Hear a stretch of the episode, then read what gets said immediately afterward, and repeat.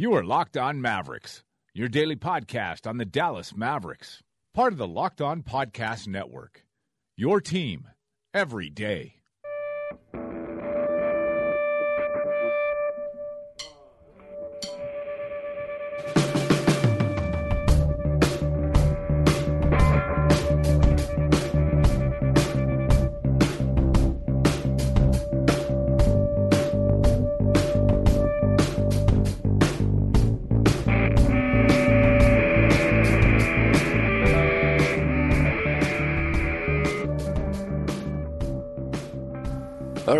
Into Locked On Mavericks for Thursday, October 6th. We are a part of the larger Locked On Podcast Network. Uh, if you have a favorite football team, uh, go search Locked On, that team name, like Locked On Cowboys, for instance, and there's probably a, uh, a podcast for it with daily episodes that you can enjoy. So if you are inclined to uh, take in some more podcast content on a daily level, we're here for you. It's the Locked On Podcast Network, and it's your team, and it's every single day. They got fantasy sports as well, uh, if you're into that kind of thing. My name is Mike Marshall. I am your host today. Jake has the day off. Lucky for him. I'm sure he's shirtless somewhere. But uh, you can follow me at Machine Sports. You can follow the podcast in general at Locked On Mavs on Twitter if you're interested in that. What we're going to do today is uh, I told you yesterday about a, a, new Jonathan Tjarks article on The Ringer about uh, Harrison Barnes and uh, if a change of scenery is all he really needs to, uh, you know, become the superstar that everyone thought he was going to be coming out of high school. So what did we do? We got Jonathan Tjarks on. So we'll talk about, uh, you know, Harrison Barnes, um, him possibly taking over for Dirk in a few years, um, the transition from Parsons to Barnes, and uh, some interesting things on Andrew Bogut as well. So uh, feel free to uh, follow Jonathan on Twitter. I'm pretty sure it's just Jonathan Tjarks on uh, on Twitter, but I can check that here in just a second. Um, he's a really good writer. He used to write for um, Real GM, and that's where I started following him. And then he, uh, yeah, it is Jonathan Tjarks, T J A R K S. So Jonathan, as you would normally spell it, A T H A N T J A R K S. And he started writing at uh, Real GM a couple years ago and uh, I noticed he had an interest for Maverick stuff and was really um, insightful and witty with his uh, with his columns on the Mavericks, and that's when he got my fandom. And uh, I've known him for a little while, and now he writes for uh, the Bill Simmons um, website and uh, called The Ringer. And uh, this week's thing is on Harrison Barnes, and I felt it apropos to have him on to discuss it. And here you go, without any further delay. Here is uh, my discussion with Jonathan Tjarks about uh, Harrison Barnes and the state of the Mavericks in general.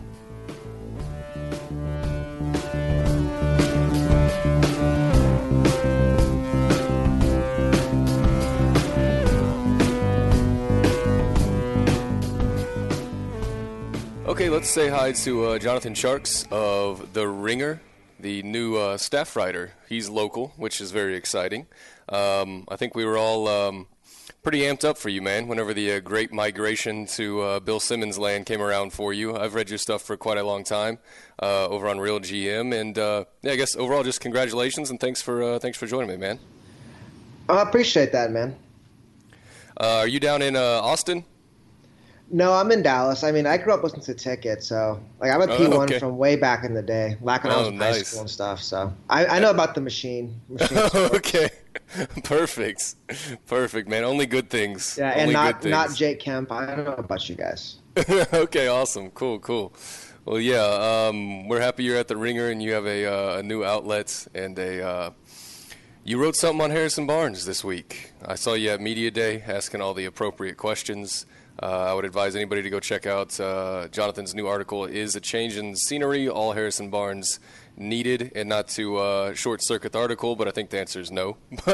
but uh, you did a really good job of, um, you know, uh, thinking through all the reasons and things like that. I guess uh, as we get dived in, diving into some of the questions about this transition from Chandler Parsons to Harrison Barnes. Um, I think the most interesting thing that's come out of the the preseason games and even some of the practice, open practice and stuff like that is uh, everyone that's watched him kind of says, okay, supremely talented athlete. I don't know if he has any kind of feel for basketball. and you touched on that a little bit in a uh, much kinder way. But what are, what are your feelings on his um, you know, transferring his athleticism and his, you know, number one recruit out of high school talents into uh, actual on court NBA aptitude. Yeah, it just really feels like he's one of those guys in the empty gym where he can jump and shoot, and it's like one on one play that he looks great. It's just like the five on five action and just the flow. And that was really the biggest thing in Golden State a lot of times. Is he's out there with guys like Clay and Draymond and Steph, and they're just really instinctive what they're doing. Whereas Harrison is much more like, I have to do, I have this to do. I can decide to do A or B. It's like a robot, like mm-hmm. a, a, path of decisions he has to go on to make his decision. Or it's not like I'm just thinking three or four steps along the road really intuitively. And so it's yeah. always very deliberate, like boom, boom, boom, boom. And it's mm-hmm. never like just flowing naturally. Right. Yeah, and I feel like those isolation possessions you mentioned are like the robot short circuiting. like he doesn't know what what B is supposed to be, so he just starts jabbing and takes some yeah. kind of uh, some kind of lazy fadeaway. Um, well, it's, it's, also like when he's going to get, going up against someone who's just as fast as he is and just mm-hmm. as tall. It's like, well, what do I do? I have no obvious move to make, so I'm just yeah. gonna just throw up a shot really fast. There's no like, I'll go fast because I'm faster than him. Like right. Harrison's not bad in the post against smaller players because he knows what to do. I'll yeah. back down and I'll shoot it. And if he's up against a guy who's like taller and slower, well, I'll just drive at him. But mm-hmm. it's these guys who are the same size where it's more about feel for scoring. It seems like he gets off track. Even in that game on Monday against uh, Kidd Gilchrist, their first preseason game. Mm-hmm. That's a tough guy for, for Harrison to score against. Yeah, he was what one of ten. Yeah, um, one of six in the first quarter when he was actually getting some decent looks. Um, yeah, not a great start. I guess let's go there. Yeah, uh, how much do you think, or how many more possessions, or you know, how much of his usage rating do you think will be um, from living in the post and uh, you know demanding the ball on the block against um, I mean, he's technically playing up from a three to a four, but he's the same size as the guys that play a four. Um, how much do you think they'll use him in the post? I think with Rick, it'll be very much game by game and even possession by possession, which is mm-hmm. probably best for Harrison too. Like, don't think too much. Rick will do the thinking for you. He'll put you in these spots, and you'll just go off that. I okay. don't, you know what I mean? Like, I don't think it's going to yeah. be. I think it's going to be very much like tailored game by game for Harrison. It's like Rick's going to do everything in his power to make the match. He's not going to, I mean, he even had a quote in training at um, Media Day where he was like, with more responsibility, it has to come over time. We can't just overload this guy, which is a very polite way of saying, I'm not giving him 15 shots a game right away. right. Yeah, I feel like everyone's being very, uh, very cautious about this whole deal, uh, and particularly him. Whenever I asked him at uh, at uh, Media Day, basically, you know, uh, Parsons is gone. He was a go-to uh, initiator of the offense. Felton's gone. He was another, you know, as much as we might not have liked it, he was another go-to initiator of the offense. Are you going to be that kind of guy? And in particular, we're talking about pick and roll ball handling. Um, you can just look at the usage percentage and see that uh, you know Zaza was a um, you know a 16 last year. Bogut's going to be like a 10. That's what he's been forever. Um, Parsons was like a 20 and a half last season. Barnes, I hope he gets to that number, but I, I have no idea if he's going to get to it above a 20% usage.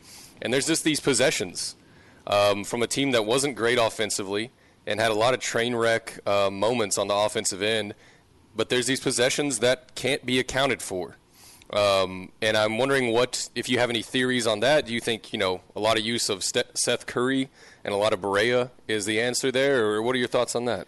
I think you'll see a lot more of Bogut this year. I don't think they're gonna have much of a choice, and they'll give him that high post offense, and they'll let him just create either for himself or running guys off screens with Bogut. I'd imagine he's gonna be kind of the missing piece when he's in there, and okay. then from I think it's gonna be a lot of Bogut and it's a lot of these little point guards.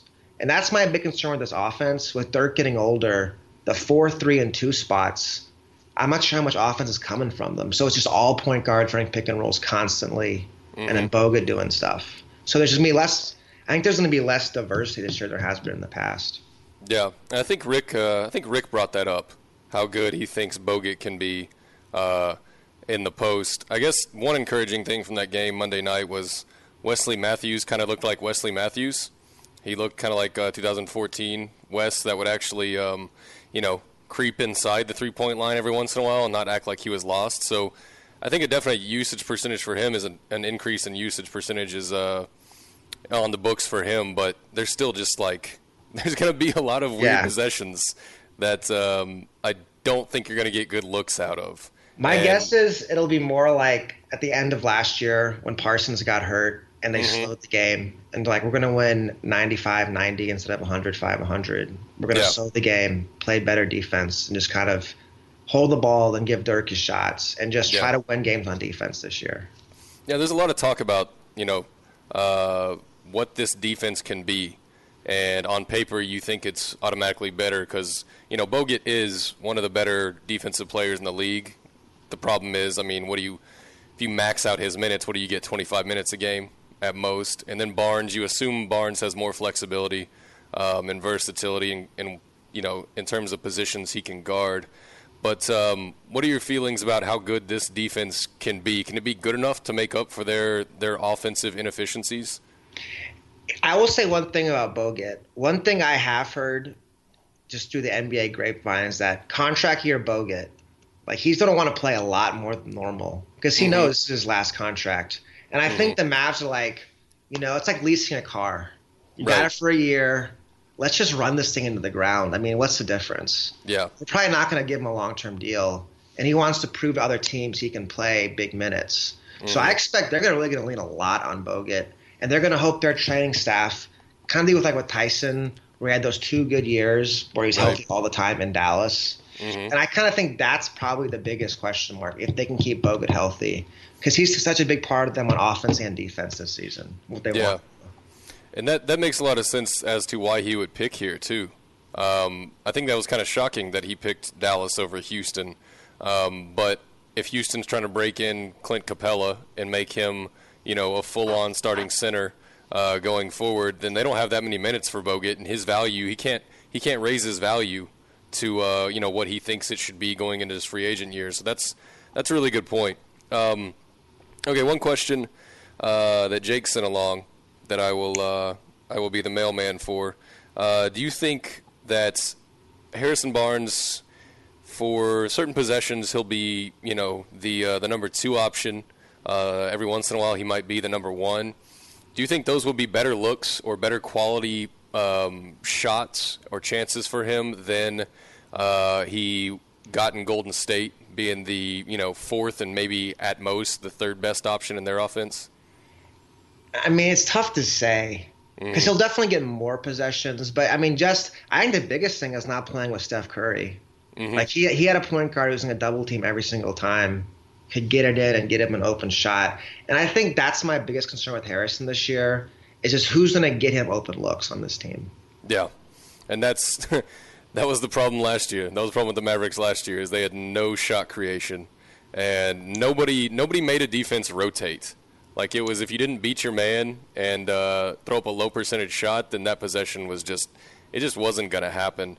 Um, I really love the final line in your uh, in your article here. It says the Mavericks spent the f- uh, past five years looking for players to complement Dirk.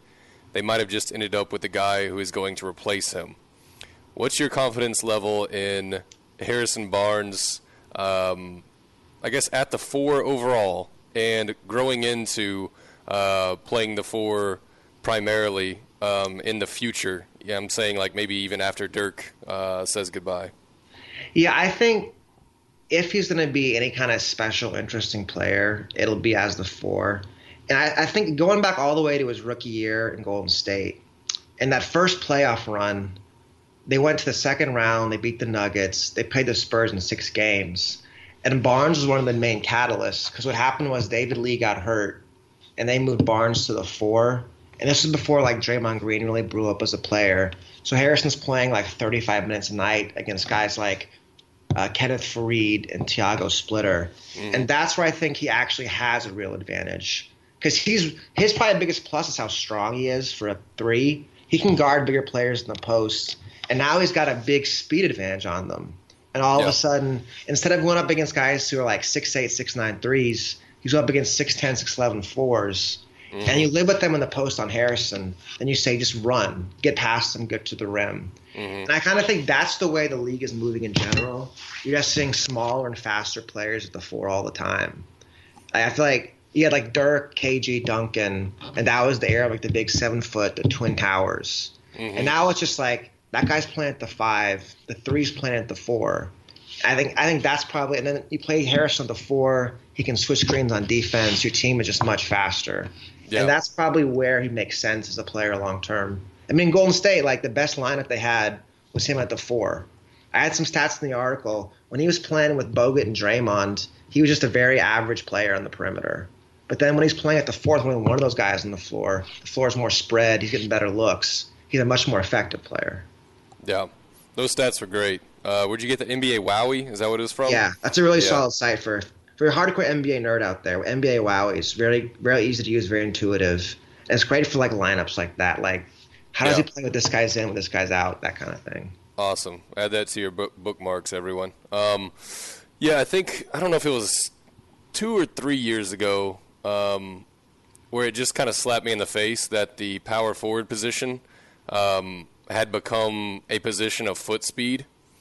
And it might have been that, that Rocket series whenever they were rolling Josh Smith out there and he was just cooking Dirk.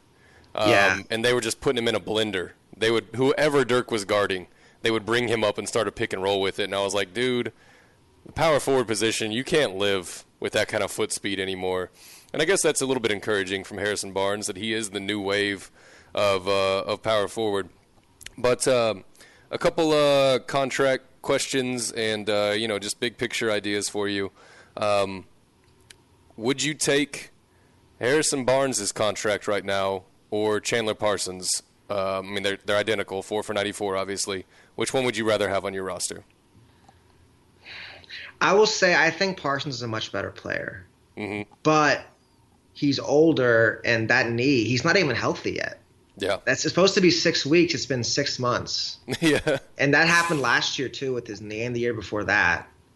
So like if I was a doctor and I knew for sure that Parsons' knee would hold up, I'd probably go with Parsons. Mm-hmm. And the weird thing is like with the Mavs with Dirk, you would think you'd want the player who's ready to win now. Yeah. But it like as in my opinion, with the way this team is, this is a long term build now. And it's nice Dirk's around to keep it competitive, but you have to look three, five years down the road. So it feels like Barnes, he'll be around longer. He's probably he's healthier. So long term, I'd take Barnes, but I definitely think this year, if Parsons can stay healthy, it's going to look bad at times. Yeah, the only way I can rationalize like what they did to Parsons and how cold they were to him, um, and how you know borderline disrespectful they were with their offers is they got his MRI and his knee, and it looked like the inside of like a garbage disposal or something. Like I can't rationalize letting Parsons go for the same dollar figure that you're that you're signing up for Harrison Barnes, um, because like you said, Chandler Parsons is just a better player at this moment, and probably a better player for the next 18 to 24 months. Quite honestly.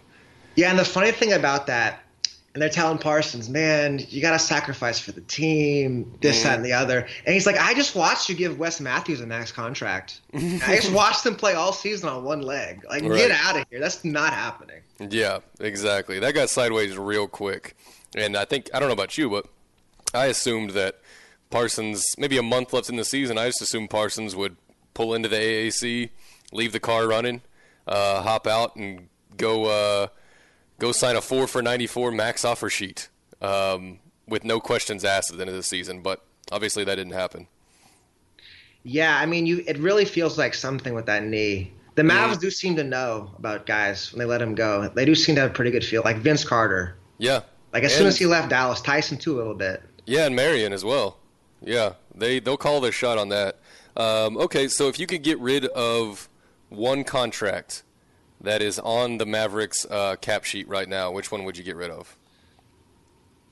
Oh man, I, I feel like in a way, it doesn't even really matter with the contracts because his team mm. can't get good players in free agency anyways. They just need younger, better players. Right. Like what's the what's the point in getting rid of a contract? I guess you have to go with Wes. It doesn't feel like he'll be worth that over the long yeah. haul.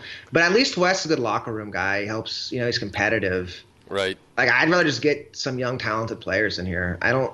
I don't feel like money is the big thing holding this team back in any any way, really. Yeah. Um, most likely to be traded on the Mavs roster. Most likely to be traded. Jeez, who? They got a bunch of guys on one year deals. They got Harrison. West probably can't be traded. Yeah, I don't know. I, I don't. I, I don't see who they make a trade with. Yeah, no, I mean Dwight West Powell, is the only one maybe? I can think of. There you go. Dwight Powell's a good one. If, if, like he has a good year and then he has a long he's a long term piece. People want young guys on guaranteed contracts. That's what you have to trade, and Dwight's really the only one even close. Maybe yeah. Salah. If Salah has a good year, I don't know what his contract is. Yeah, he is. Where is Salah? Let me click on him real quick and make sure. Uh, yeah, he's locked up through uh, eighteen nineteen. Um, and that is a non-guaranteed on that last year. Yeah, so that's a really workable contract. Um, all right, I heard uh, Kevin Pelton a couple weeks ago predict that the Mavericks would finish 13th in the West. I think it was just some kind of projection that he ran. Um, I don't quite feel that way, and if I'm being a homer, that's that's totally fine. I can take I can take that label with pride, but uh, I don't think 13th is realistic. I think if if Wes Matthews um, turns into 80% of Wes Matthews from Portland, and Harrison Barnes, you know, isn't a uh, isn't a tire fire overall, then I think they can challenge for you know eighth seed maybe, and uh, I think I'd feel comfortable saying they're the ninth best team in the West. How are your uh, what say you? What are your feelings? I feel the last few years I've I've kind of been waiting for the Mavs to fall off, and I feel mm-hmm. like eventually you'll get it one right if you predict them to fall off. I'd say to me, Bogut and this is going to sound crazy, but Barea, if mm-hmm. those two guys can stay healthy, I think Rick can figure out. That's the thing with Rick Carlisle. That's the big advantage they have. Like, look what happened last year with Parsons getting injured. Mm-hmm. Rick changed the whole team like in a week and a half. He mm-hmm. changed the whole identity of the team, the whole game plan, the whole rotation, and he he made something else work. Because once you get in the season, you never know what's going to happen. Guys get hurt, things happen. You have to change on the fly, and so many of these coaches they really can't do that very well, mm-hmm. and it, t- it just loses games the Mavs just I'll I'll be boring. I'll say 40, 42 wins in the eighth seed again somehow. Okay. I don't think they're the top eight teams in terms of talent, but I'll say if Bogut stays healthy, Rick will find a way.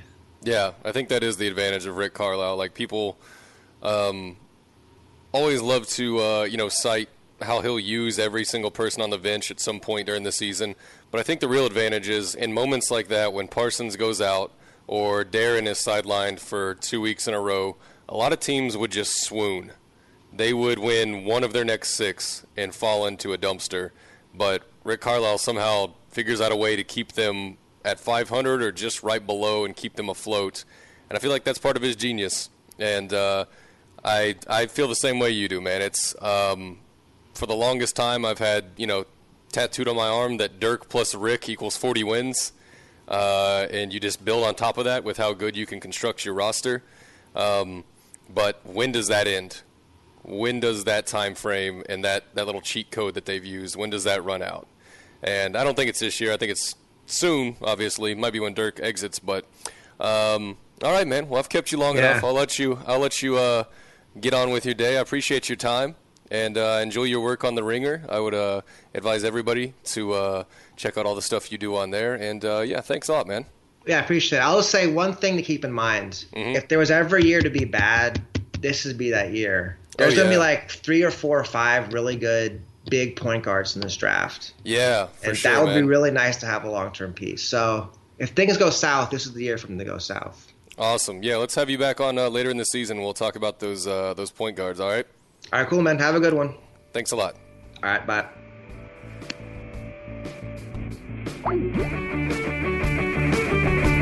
Napa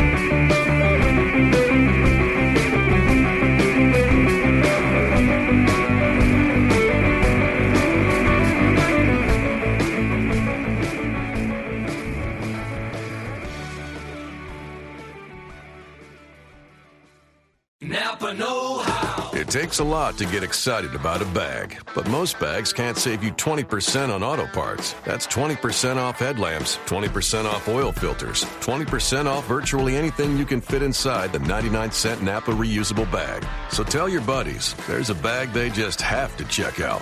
Quality parts, helpful people. That's Napa Know How. Napa Know How. At participating Napa Auto Parts stores while supplies last. Minimum three items. Exclusions apply. Offer ends 10 31 17.